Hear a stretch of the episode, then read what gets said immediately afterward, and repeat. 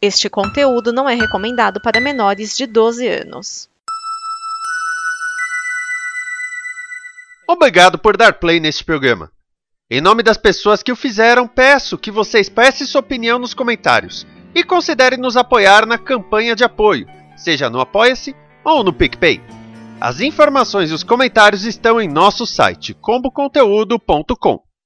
Agora, fique com o programa. Antes da gente começar, queria deixar aqui uma coisa muito clara para a imprensinha aí que fica espalhando fake news. Não foi por causa da visita da Anvisa que não tivemos a GPB semana passada, tá? O notebook foi lacrado apenas para nossa segurança, mas tá tudo certo agora. Tá começando a edição 71 do AG Placado Brasileirão.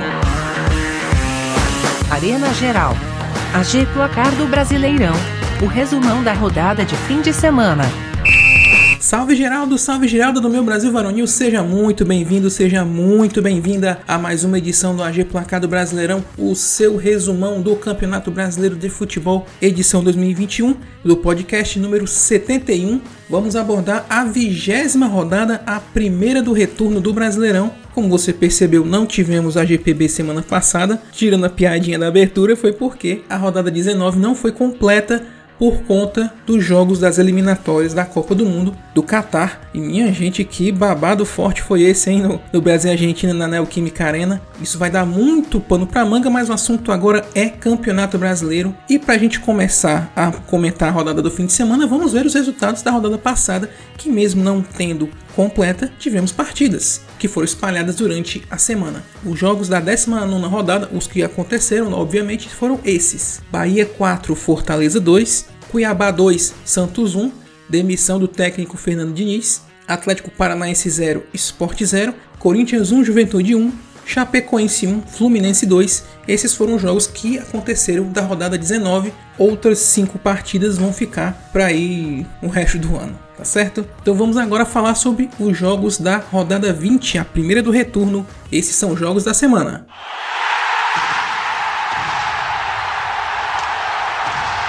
Um pega o elevador subindo, o outro pega descendo. O América vence o Atlético Paranaense por 2 a 0 em casa. Mesmo melhor no primeiro tempo, com mais posse de bola, o Coelho não deu trabalho ao goleiro Santos, pois faltava aquele capricho no passe final. Já o Furacão, que vem em queda livre na tabela, até conseguiu marcar com o Bissoli aos 36 minutos, mas o gol foi anulado com a ajuda do VAR por impedimento. A precisão que faltou ao América no primeiro tempo sobrou no segundo. Logo no início da etapa final, Juninho cruza e acha Felipe Azevedo, que só completa de cabeça. Após o gol, o Atlético resolveu vir para cima, mas não conseguia finalizar com perigo. Aí o dedo do treinador Mancini fez diferença.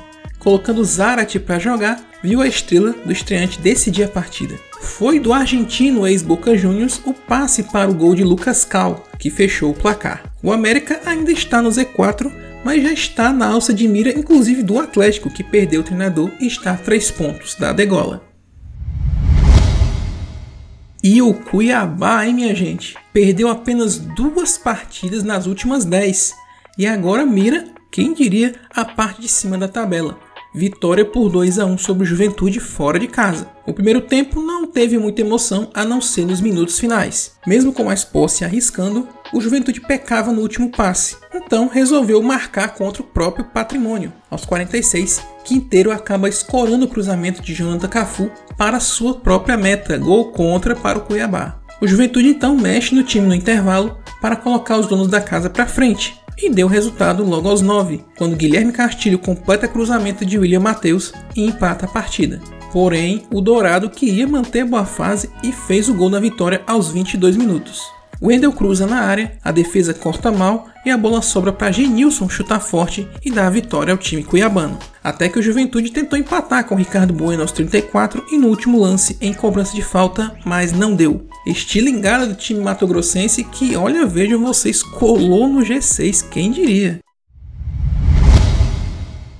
E finalmente a Chapecoense consegue a primeira vitória no Campeonato Brasileiro e de virada, 2 a 1 sobre o RB Bragantino fora de casa. Não parecia que tínhamos o confronto do Lanterna contra um time do G4. A Chape veio para cima desde o início, dando trabalho à equipe de Bragança. O Bragantino soube controlar o jogo e tentava ser efetivo nas suas descidas. e deu certo. Após finalização de Arthur, a bola toca na mão de Busanello dentro da área. Após revisão do VAR, pênalti marcado para o Massa Bruta. O próprio Arthur marcou 1 a 0 Braga. O segundo tempo foi menos agitado na sua maior parte, com a Chape aos poucos dominando as ações e pressionando os donos da casa. Chegaram ao gol aos 23 minutos, mas foi anulado por impedimento. Só que aos 33, o gol valeu. Mike completa lançamento para a área e abre placar de cabeça para a Chape. Dominando o jogo, os catarinenses acertaram a bola no travessão com Anselmo Ramon aos 40 minutos. Porém, no último minuto do jogo, em cobrança de falta, o mesmo Anselmo Ramon cabeceou a bola para o fundo da rede para dar a primeira vitória da Chape no Brasileirão, e é esse gol que nós vamos ouvir agora. Com fé no pé!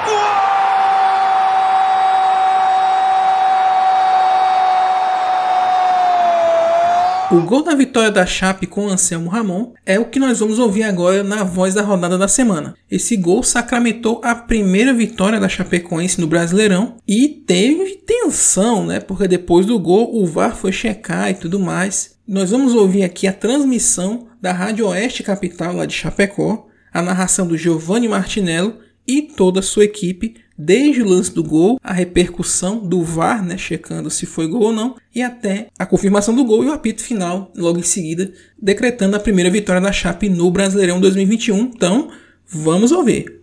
Quem sabe agora, Verdão? No último minuto, Ravanelli partiu pra bola, atenção, mandou pra dentro da área, ele toque de cabeça pro meio, Anselmo Gamon, é flecha! Flecha! Flecha! Flecha! flecha! flecha!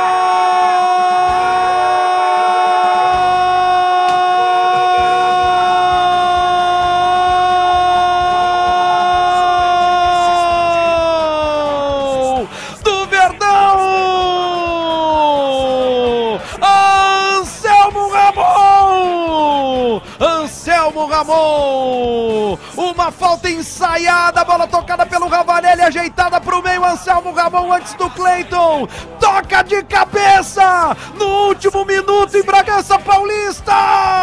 Para começar o retorno com vitória, com a primeira vitória no Campeonato Brasileiro e para cima de um grande time do quarto colocado no Campeonato Brasileiro, para cima do Red Bull Bragantino, Anselmo Ramon, a Chape vira 2 a 1 para cima do Red Bull. A falta cobrada é de cavadinha pelo Ravanelli na cabeça de Jordan, fez a ponte aérea com Anselmo Ramon, que antecipou de Cleiton, colocou lá dentro, festa da Chapecoense no Nabia Bichedi, que está nas mãos neste momento de Carlos Eduardo Nunes Braga, o VAR que está analisando a situação de Anselmo Ramon. Ah, meu Deus do céu, Fazoli, Fabiano. Rapaz, é bem apertado. Meio complicado. Hein? Bem de, apertado de mesmo. O Anselmo Ramon pode estar um pouquinho à frente da linha da bola. Mas vamos esperar a confirmação aqui. A gente não teve as linhas ainda, é só a imagem realmente ao vivo, né? É, então, ele tá. Eu é, acho que é gol. Complicado. Sei lá. Não, não dá para dizer ainda, não dá para dizer ainda. Mas é, a festa. Estão traçando as linhas, né? Do banco é. de reservas da Chapecoense, o Kehler veio abraçar o João Paulo. Mas aqui teve festa também, viu? Porque assim, ó, o que vai salvar. teve joelho, o que, teve o que vai salvar, o, o, que vai salvar o gol da Chapecoense é o jogador do Gol! gol! Acabou! Fim de jogo! Termina em Bragança Paulista! A primeira vitória da Chapecoense no Campeonato Brasileiro! Termina com o gol do Anselmo Ramon no último minuto de jogo! Num jogo cheio de história com homenagens do Peixe ao Rei Pelé e estreia de Fábio Carilli no comando Santista, empate em 0 a 0 contra o Bahia em casa. O começo do jogo foi com o Bahia mais ofensivo, com quatro finalizações: Lucas Mugni, Gilberto, Isnaldo e Rodalega. O Santos não chegou uma única vez com perigo na primeira etapa. Depois do intervalo, o Peixe voltou com mais posse de bola e arriscando mais. Sanches quase abre o placar de falta, exigindo grande defesa de Matheus Klaus. Marinho, que voltou de uma temporada no DM, chegou arriscando com uma boa finalização. Já o tricolor quase mata o jogo no fim em chute de Rodriguinho. Mas nada disso mudou o placar. 0 a 0 ruim para ambos, que olham com preocupação a parte de baixo da tabela. No aprazível jogo das 11 horas de domingo, o Grêmio vence o Ceará por 2 a 0. No reencontro de Thiago Nunes, ex-treinador do Tricolor, agora treinador do Vozão, os visitantes viram o Grêmio com mais posse de bola, mas com pouca emoção no começo do jogo. Depois dos 23 minutos, o Grêmio pressionou mais e marcou no fim da primeira etapa os dois gols da partida. Primeiro com o Diego Souza, completando o cruzamento de cabeça. Depois foi a vez de Ferreira ampliar após chute que bateu na trave, sem chances para Richard. Tentando reagir, Thiago Nunes mexe no vozão, mas o Grêmio manteve o controle da partida. Depois de novas alterações, o jogo ficou morno e com poucas chances de perigo. Logo o Grêmio administrou a vitória até o final. Resultado que dá esperança ao tricolor gremista e assusta o torcedor cearense.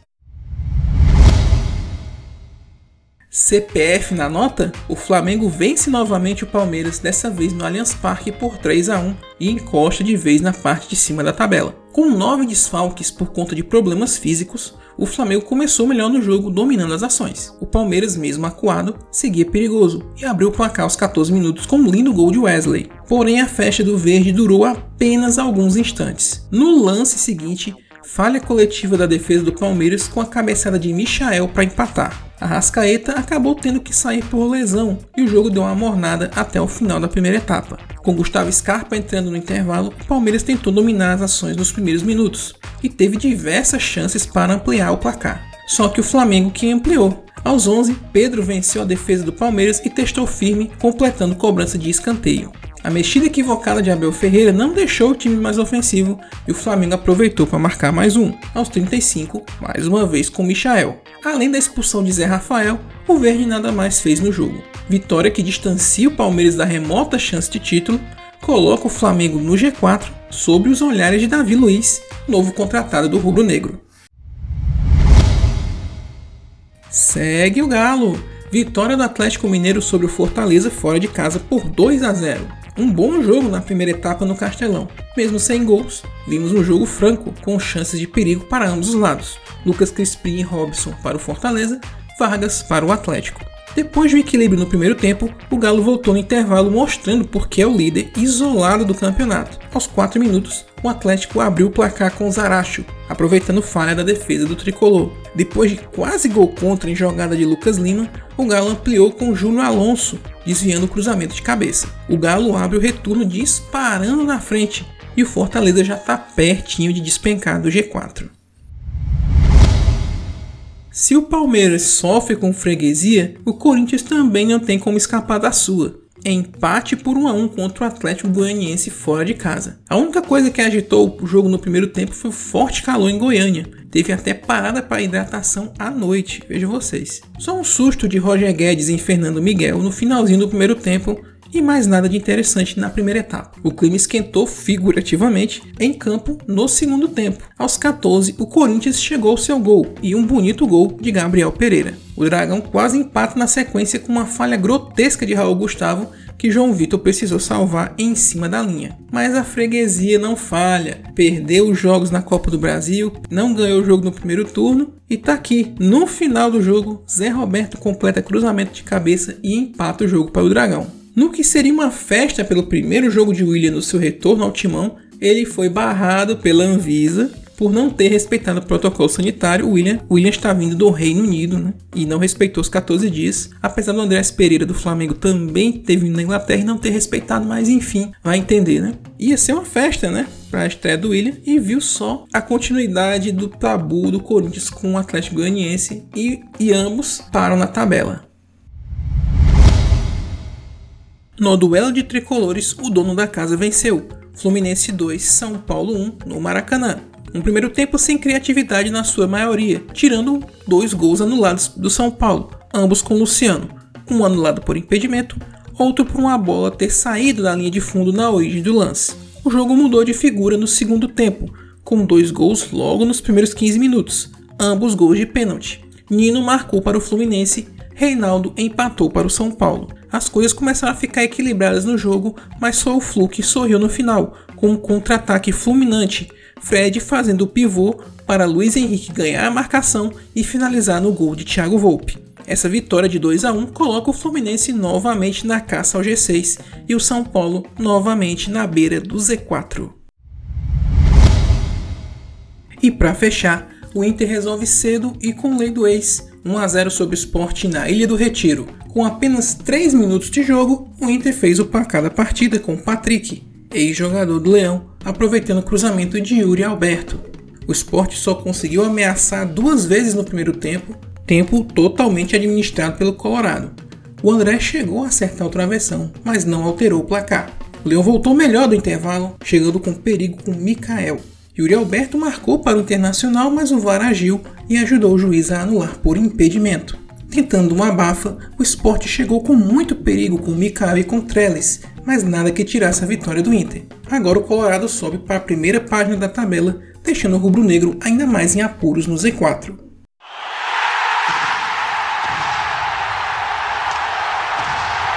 Classificação do Campeonato Brasileiro, começando o retorno, né? ainda tem alguns jogos do, do turno que ainda não aconteceram, mas já vemos aí o Atlético Mineiro disparando na ponta da tabela. Vamos a ela, o líder, Atlético Mineiro com 42 pontos.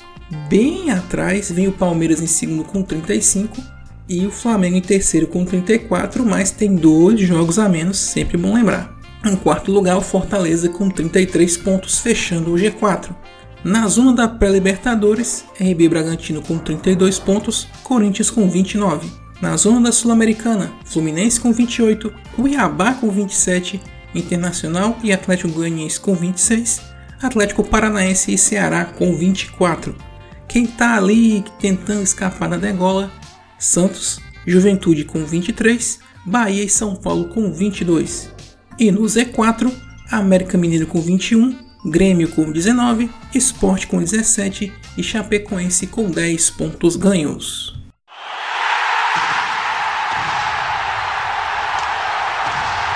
A rodada de número 21 acontece no próximo sábado, domingo e segunda-feira. Vamos aos jogos. No sábado, dia 18 de setembro, 5 da tarde, Chapecoense e Palmeiras na Arena Condá. 6h45 da noite, Atlético Paranaense e Juventude na Arena da Baixada. 7 da noite, Atlético Mineiro Esporte no Mineirão. 9 da noite, duas partidas, Ceará e Santos no Castelão, Bahia e Red Bull Bragantino em Pituaçu. No domingo, dia 18, 11 da manhã, o horário aprazível de 11 da manhã, Internacional e Fortaleza no Beira Rio. 4 da tarde, São Paulo e Atlético Goianiense no Morumbi. 6 e 15 da noite, Corinthians e América Mineiro na Neoquímica Arena.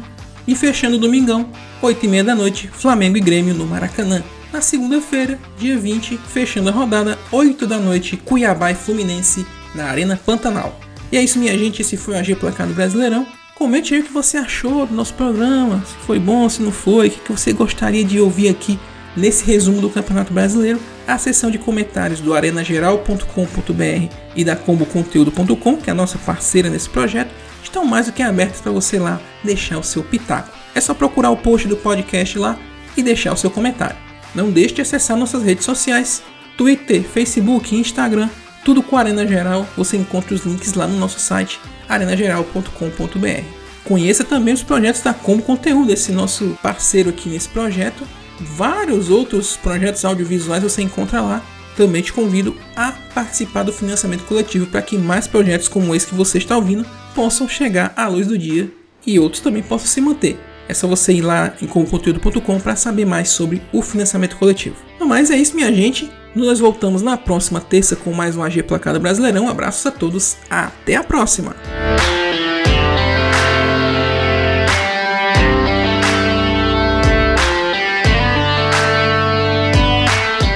Esta é uma produção da Combo. Confira todo o conteúdo do amanhã em nosso site comboconteúdo.com.